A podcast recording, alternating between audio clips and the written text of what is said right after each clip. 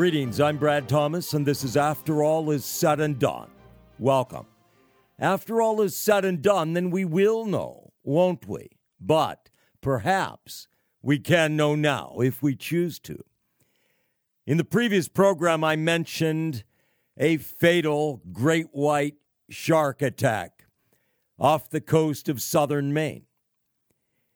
I could talk about the woman that was slain, 63 year old Julie D'Imperio Holowach of New York State, but who lived in this community on Bailey Island in Harpswell, southern Maine, for years.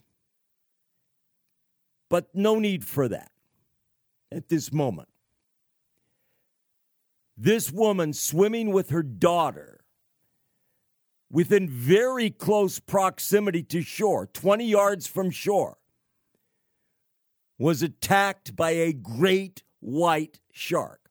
Her daughter was swimming 10 to 15 feet away and managed to make it to shore without being attacked and called for help for her mother. And kayakers were able to get to her and to bring her to shore, and she was pronounced dead on shore. But this little matter of sharks, there are sharks in society, many different types of sharks. But this particular type of shark, the great white sharks, are the mumbo jumbo, the 800 pound gorilla among sharks, except much bigger than that. And the National Marine Fisheries Service, in its infinite wisdom, during the Bill Clinton, Hillary Rodham Clinton administration, saw fit to outlaw fishing for great white sharks putting the value of these predators, of these the most extreme of predators, above the value of human beings. Cold blooded, literally cold blooded predators, above the value of human beings. Bill Clinton, Hillary Rodham Clinton, Albert Arnold Gore Jr., that wonderful administration saw fit to put the value of cold blooded killing machines, maiming, mutilating, killing machines above the value of human beings. And those of like mindset around the nation and around the world contend that, well, the oceans belong to the sharks. And we don't really have any business being there. And it's our fault if we venture in. Yes, that kind of brilliant thinking. But in addition to the many different varieties of sharks, that are actually sharks. Then there are all these others, predators, that might be likened to sharks, that are killing machines, destroying machines, who hate the good and seek to destroy them. In that arcane, archaic Bible, we learn that the evil hate the good and seek to destroy them. That Satan came only to steal and murder and destroy. To destroy everything good and innocent and kind and gentle and pure and wonderful. When we read of girls and young women and occasionally boys, kidnapped, raped, tortured, murdered, or kidnapped, raped, kept as sex slaves, or kidnapped, raped, and trafficked, or prostituted. We are taught that, you know, the value of the destroyers is above the value of those they prey upon. We really are. We are taught that. How are we taught that? Because we are taught carefully that it is wrong, wrong to execute the evil, wrong to rid the world of these monstrous destroyers, wrong to permanently prevent them doing such evils in the future. And when we read of these cases where it has been kidnap, rape, murder, whether gang rape was involved, whether torture was involved, explicit torture above and beyond torturous rape. But when we read of these things, increasingly we hear of cases of these victims having been dismembered, their bodies destroyed in this way, that way, and the other way. Now, of course, the enlightened people, they view this as well, the reason that they murder those whom they have kidnapped and raped and so forth, done such evil to, it's just to evade capture, to keep from being caught, and then to keep from being convicted. That's the only reason they do it. The only reason. But that is a lie. Victims are defiled and destroyed, are raped, tortured, murdered, and then their bodies destroyed. This is not just so that these destroyers can go on doing this, but rather many, many, many times. This is all part of the same package. It is to utterly destroy the victims. And it is even to attempt to damn the victims. And many times you will find that these monstrous destroyers blame the little girls. Yes, little girls that they've kidnapped and done these evils to, and then they blame the little girls or the young girls or the very young women, helpless, innocent victims, or the young mothers, and they blame them for the evil that they've done to them. But we, in our infinite wisdom, so advanced, so enlightened, so progressive, we know better than to punish the evil, than to avenge the innocent blood. Going back to the Islamist terrorist attacks, which some claim did not take place or, or were committed by others, but the Islamist terrorist attacks of September 11th, 2001. Immediately following that, there was a great deal of brouhaha about what would be acceptable to do to these Islamist terrorists, to various Islamist terrorists. There was a great deal of outcry via the major media against so called torture of Islamist terrorists not the kinds of evils that they inflict on those whom they capture. Okay? Not only not murder, not beheading, not murder, but not the torturous monstrosities, the heinous tortures that they inflict.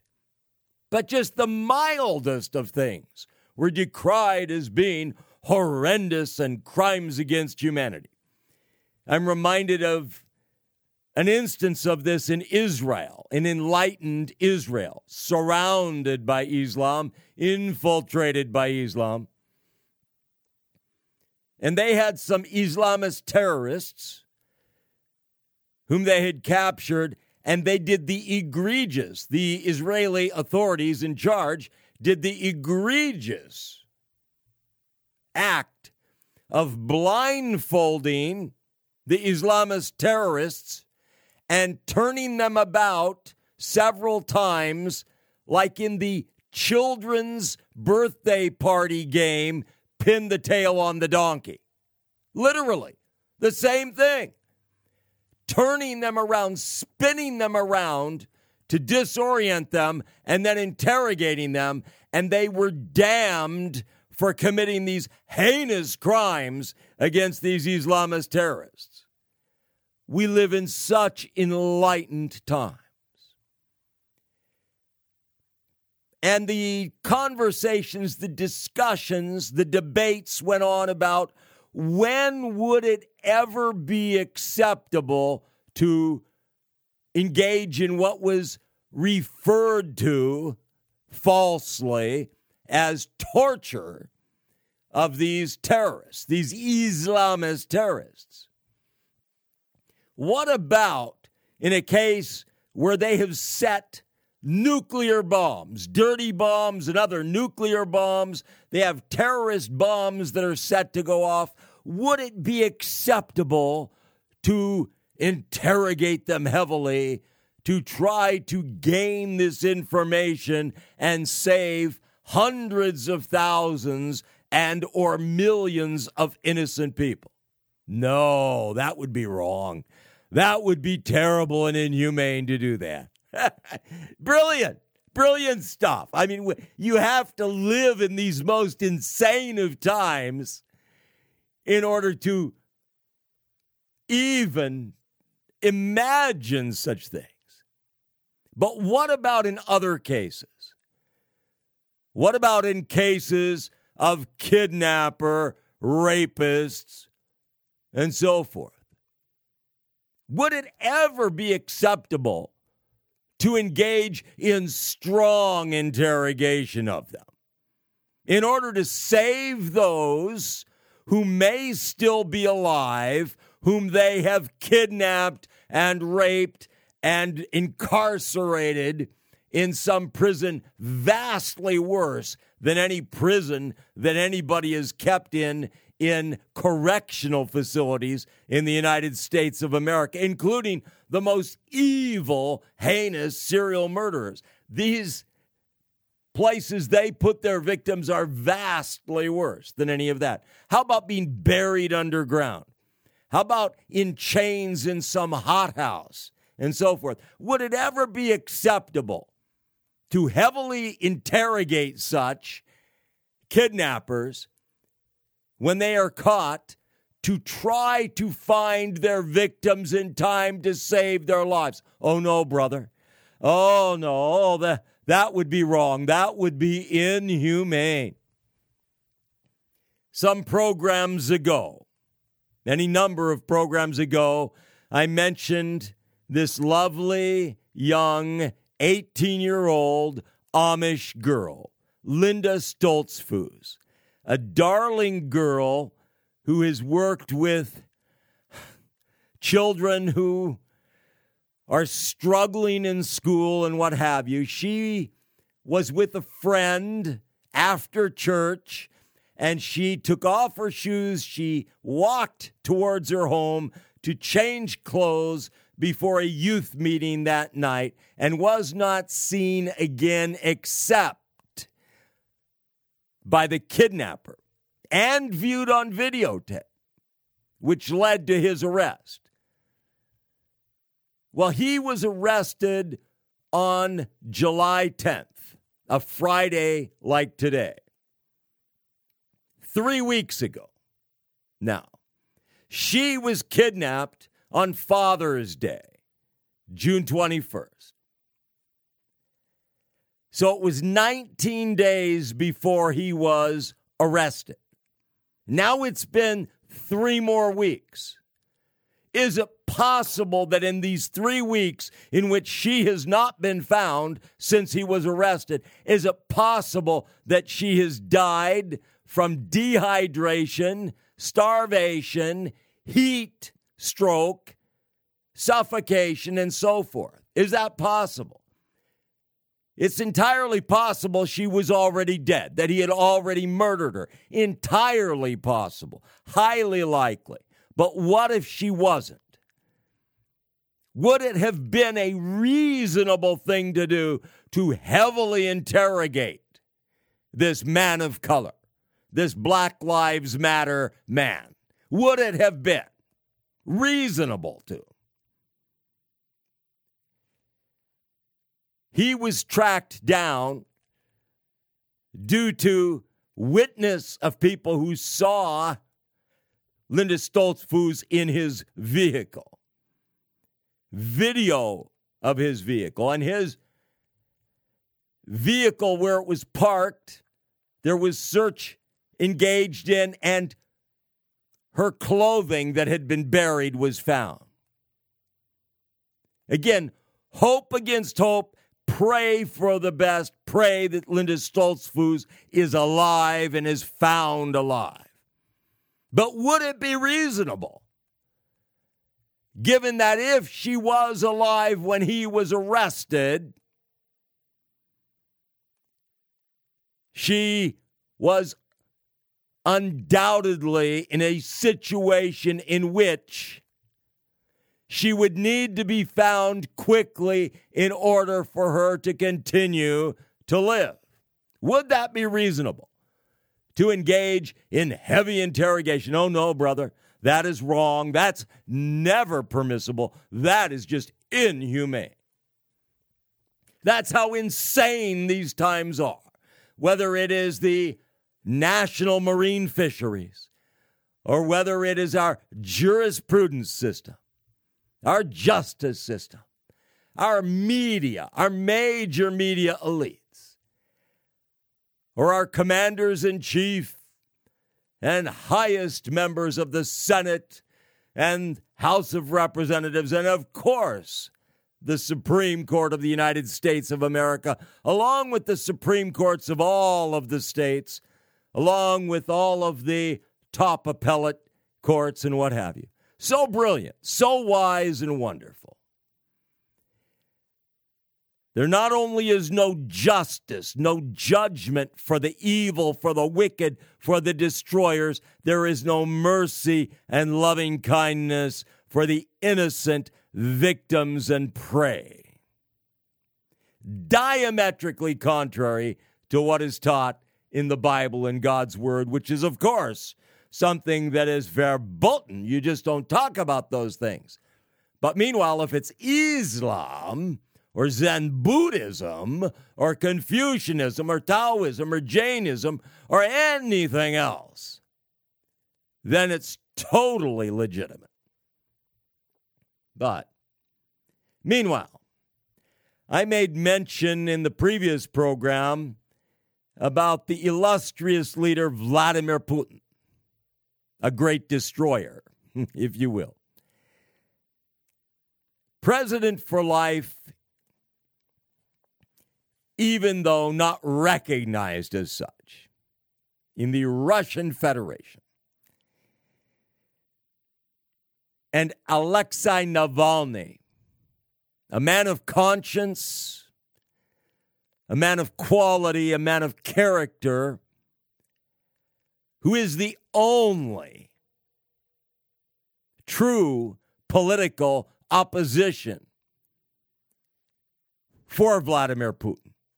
I talked about some of the things that have happened to Alexei Navalny and his staff.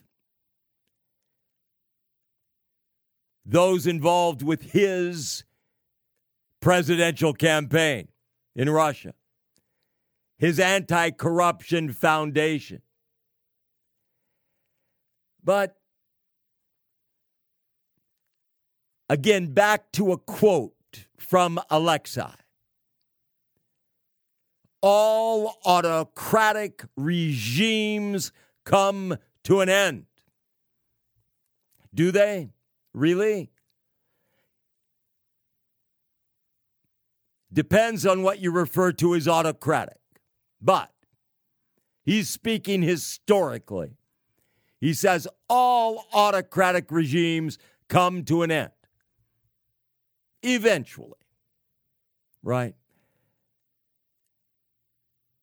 I hate to see people as righteous and noble and honorable and good as Alexei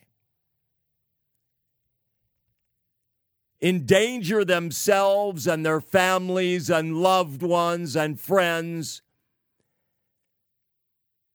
jousting against corruption.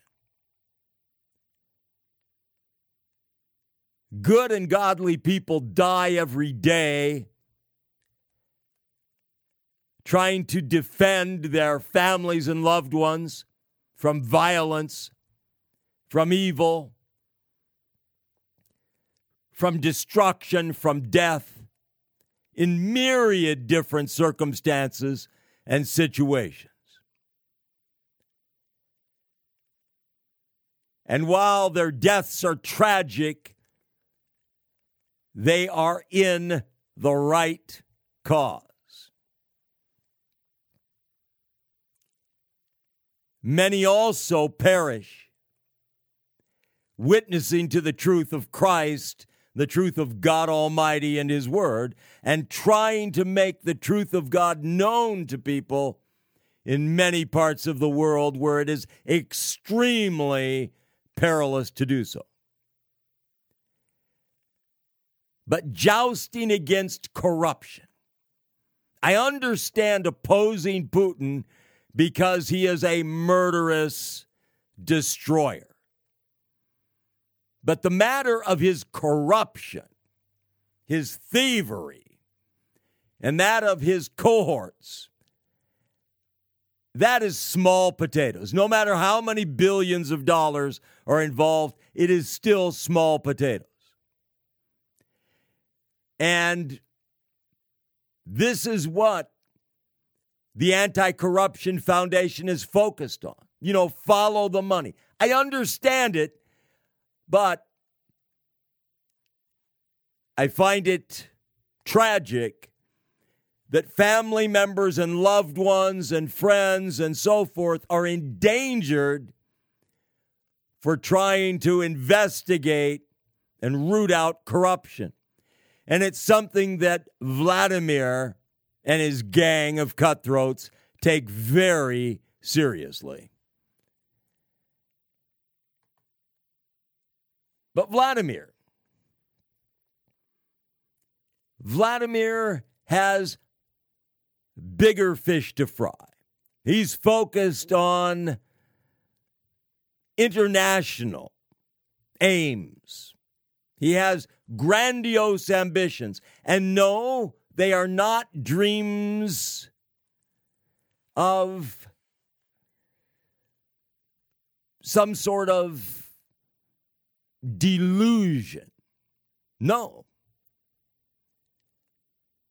Any more than Hitler's were, any more than Stalin's were, any more than Mao Zedong's were. Adolf Hitler, had he not made so many calamitous blunders could have achieved his ends.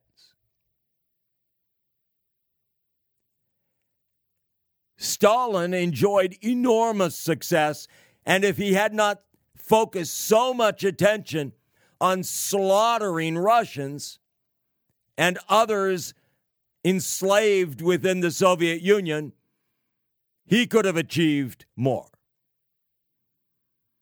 Hitler's forces, they focused so much attention on slaughtering Jews and Christians wherever they went that they were distracted from their main focus. Now, Putin hasn't made that mistake.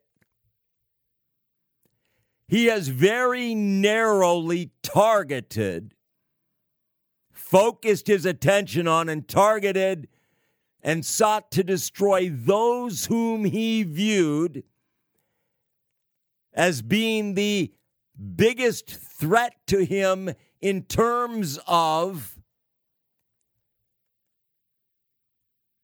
affecting his persona, his public representation to Russia and to the world. He viewed that not only with hatred and vitriol, but also as it being strategic to destroy these people.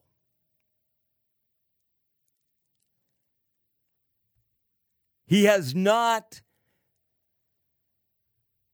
initiated a war against neighboring or non neighboring nations in which he has focused the attention of his armies on slaughtering people, mass murder. He hasn't done that. It's not to say that he may not, but heretofore he has not. But he has moved against certain peoples. In Chechnya, Ukraine, Georgia, for instance. But before I continue, let me say this. I'm Brad Thomas, and this is After All Is Said and Done. And whatever is right and true and good in these programs is thanks to God Almighty and His Holy Son, Jesus Christ. Whatever is lacking, erring, deficient, unworthy, that is due to me. That is on me. That is my fault.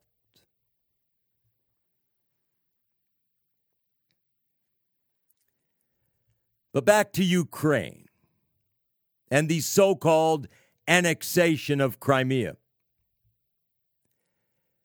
It was taken for strategic military reasons. There were other reasons involved too. As unlikely as it may seem to a great many people, as irrational as it may seem to a great many people, it served PR purposes. It sent a message. It also tested the will of the West. It was a probing operation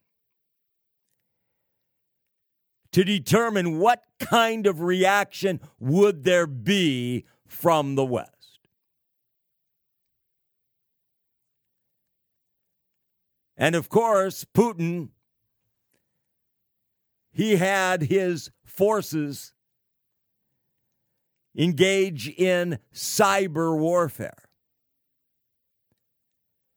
which was very effective, but was unruly and ended up affecting businesses, people in various different parts of Europe. It gave them a foretaste of what they might expect in the future. Vladimir Putin insisted that this was a peaceful and just and honorable, righteous annexation. That it was not Russian aggression, that there had been no shots fired and no casualties. Which was, of course, a bald faced lie. It reminds me of the lies of various presidents of the United States of America, such as those of Barack Hussein Obama, concerning his Assured Care Act, Obamacare. But no, no, it was not Russian aggression. No. Meanwhile, what has transpired? Not only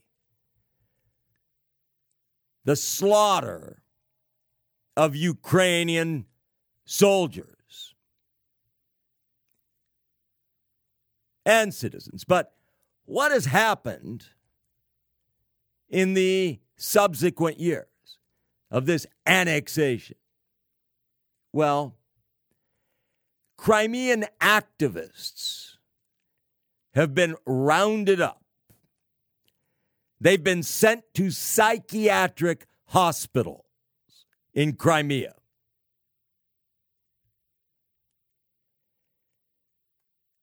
Some are placed in isolation. They're denied the most basic needs, such as access to a toilet. You know, among the various circumstances they find themselves in. Some have been found dead. Others are still missing.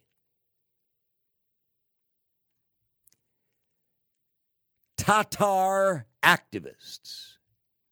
They've been kidnapped. When I said rounded up, they've been kidnapped. The same kind of thing that was engaged in by Stalin and again in Ukraine. The more things change, the more they stay the same.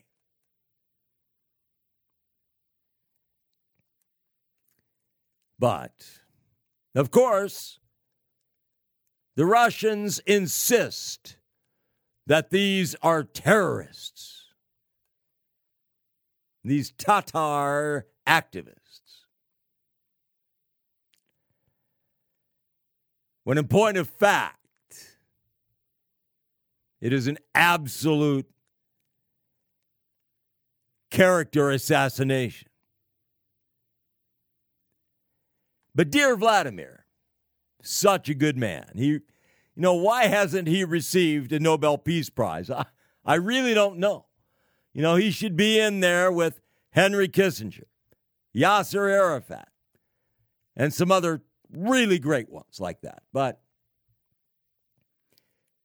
back a number of years ago, four years ago, there was a contest, a musical contest. It is held every so often, the Eurovision Song Contest.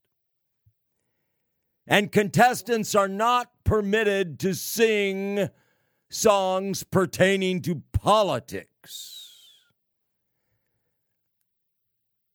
and so forth. But one lovely young Ukrainian woman who goes by the moniker, the abbreviation Jamala,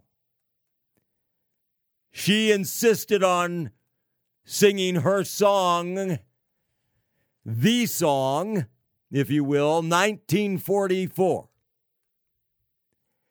And it is about the Crimean Tatars' deportation in 1944. She has rightly adopted this song. If she is not the writer of it, and for some reason or other, I can't find whether she is, but I believe she is. But I do not want to incorrectly attribute that. But this wonderful young woman, in spite of the rules to quash anything in which the lyrics are of a political or a similar nature. She insisted. She defied that. And she sang that song, and she ended up going all the way, winning the Eurovision contest.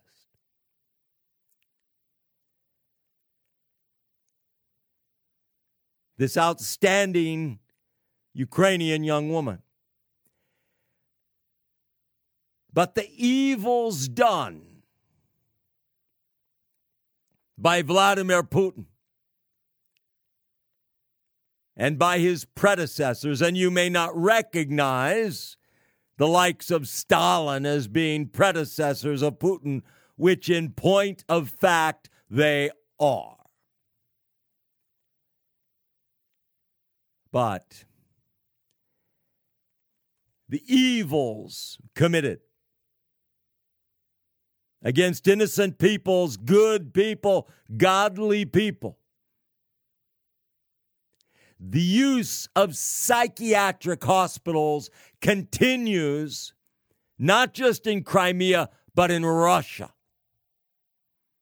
in Moscow, and elsewhere in Russia by Vladimir Putin's secret police. But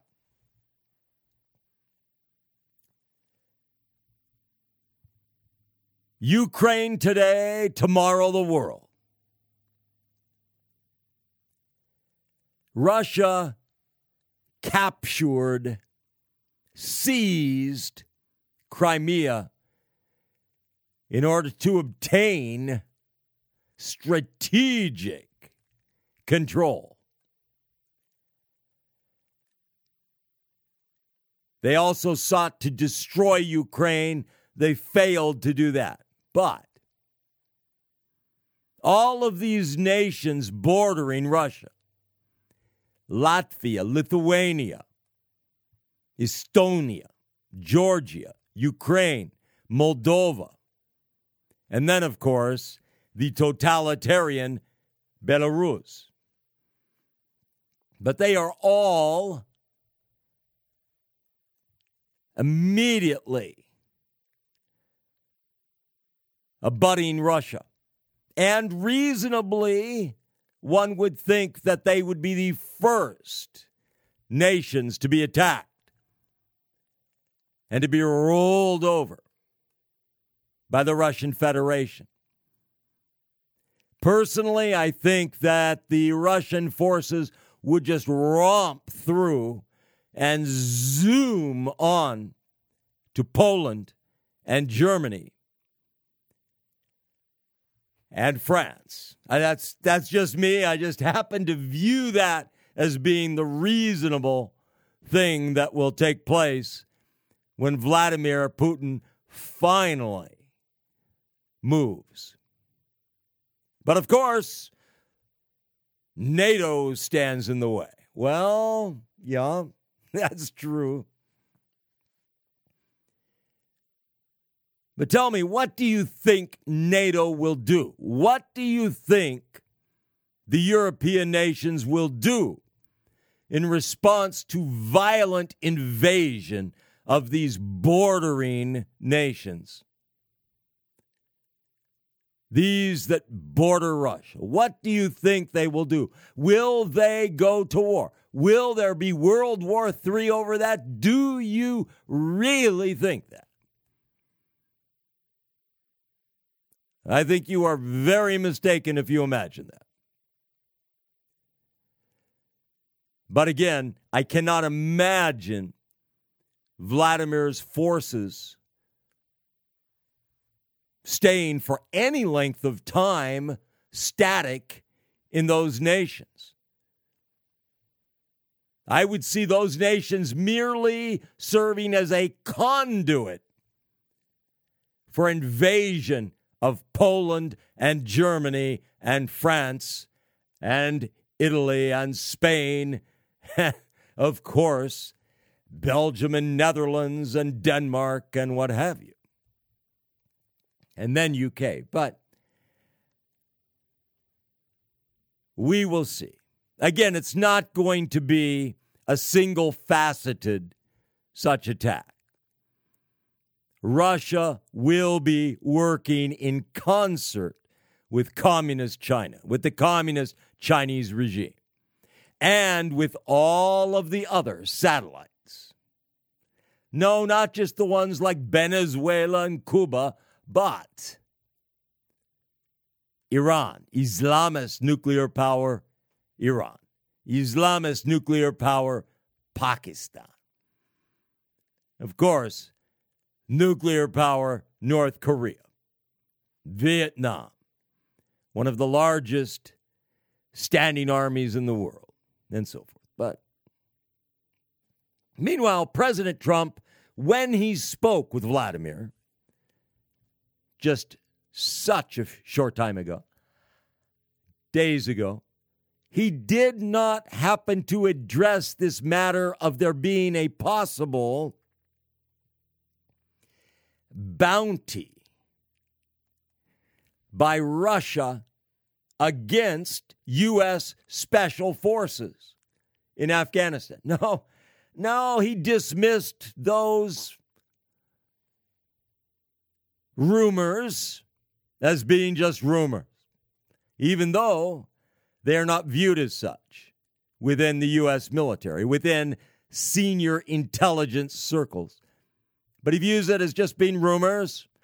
No need to trouble the waters with asking Vlad, liar Vlad, about anything pertaining to such bounties on U.S. troops and U.S. special forces in Afghanistan. No, no need for that.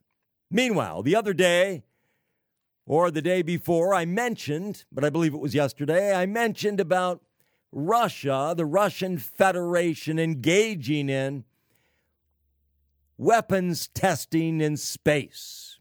Yes, testing weapons against satellites.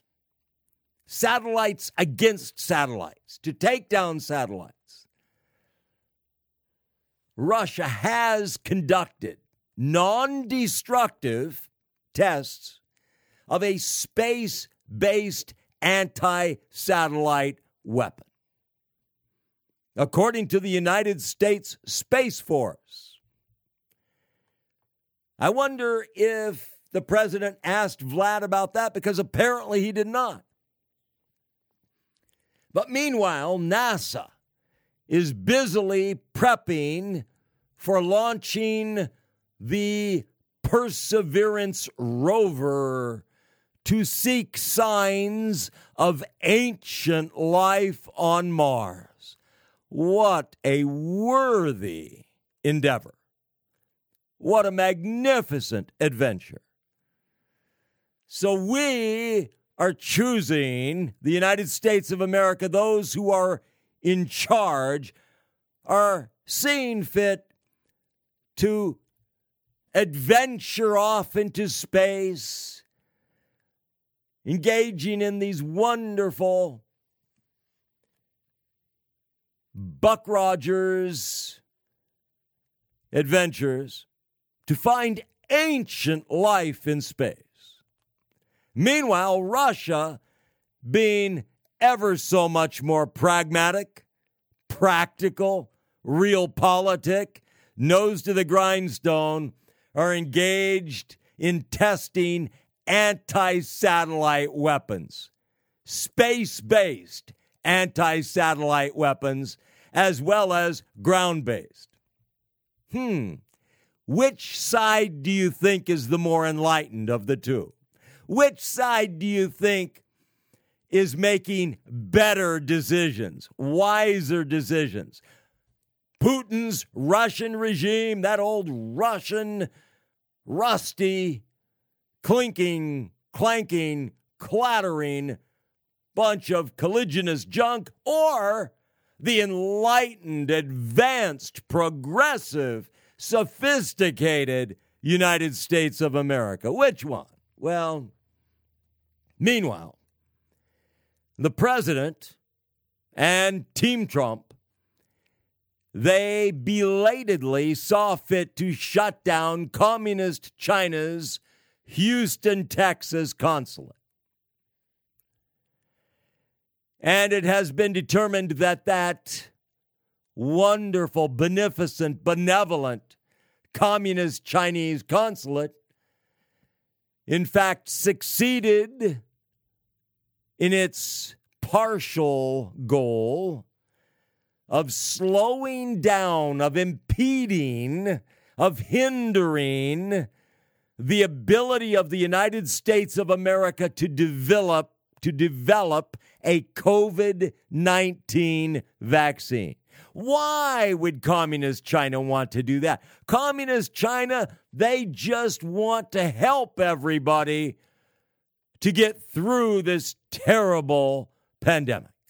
And yet, their consulate in Houston, as well as the others, but it was focused on this with particular proximity and access to important research. It was focused on slowing, deterring, impeding, hindering the United States of America, its ally, from developing vaccines, effective vaccines for the COVID 19 pandemic.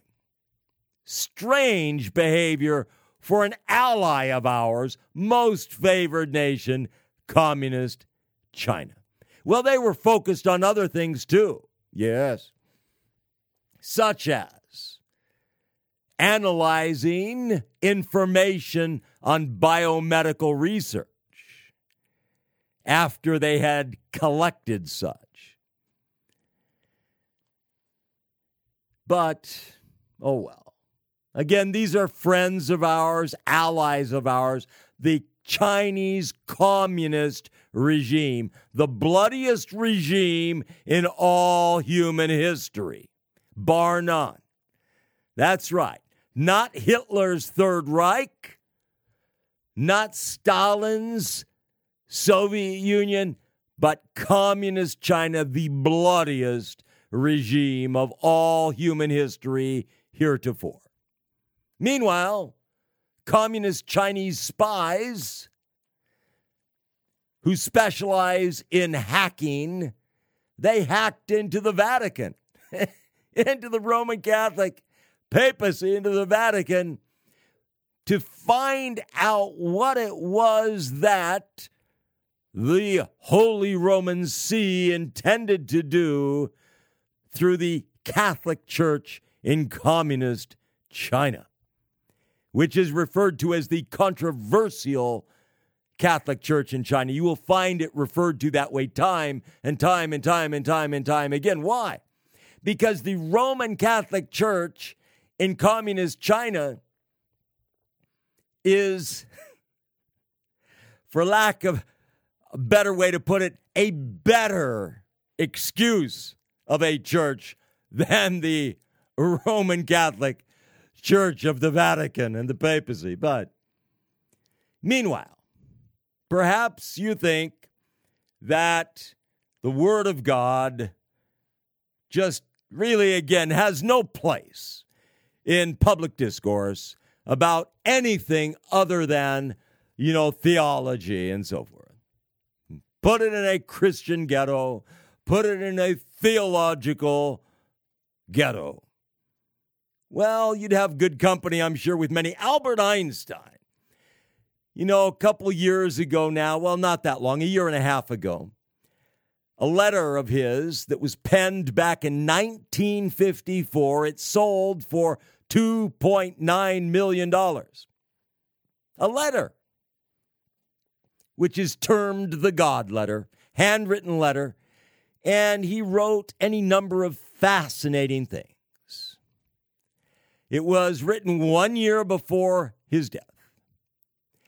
And Einstein, among other statements, stated, quote, the word of God is for me nothing but the expression and product of human weaknesses. No interpretation, no matter how subtle, can for me change anything about this. The Bible is a collection of venerable, but still rather primitive legends. Fascinating insight from such a brilliant man. A Jewish man, Jewish, Jewish in lineage, but also, again, known for his brilliance. And feted by the modern state of Israel. Albert Einstein, socialist, like the leaders of the modern state of Israel have been. The word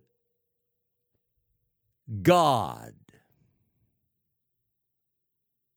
is for me nothing but the expression and product of human weaknesses. So there is no God. The Bible is a collection of venerable but still rather primitive legends. So the Bible is useless, arcane, archaic, no interpretation, no matter how subtle, can for me change anything about this. And then he goes on to say that Jewry, like all other religions, is an incarnation of primitive superstition. The Jewish people does not have any different kind of dignity from all other peoples.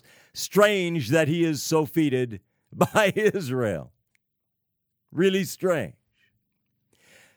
And let me just add this little tidbit, and this is according to that Bible that he disparaged.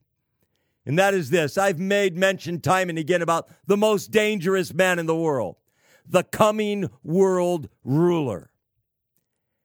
Well, just a little tidbit for you, gleaned from the Word of God. And this will be of particular interest to some people who have no interest in and no belief in the word of God. And that is this is that this coming world leader is not to be found among our contemporaries trying to match up the number 666 to him. No he's going to come on the scene in a flash not just from left stage right stage onto center stage but actually according to God from the bottomless pit, a fully formed beast of a man. Something exciting to look forward to, along with the 10 kings or leaders who shall immediately precede him and subject themselves to him, and he shall subjugate three of them. I'm Brad Thomas, and this is After All Is Said and Done. After all is said and done, then we will know, won't we? But perhaps we can know now if we choose to. Thank you.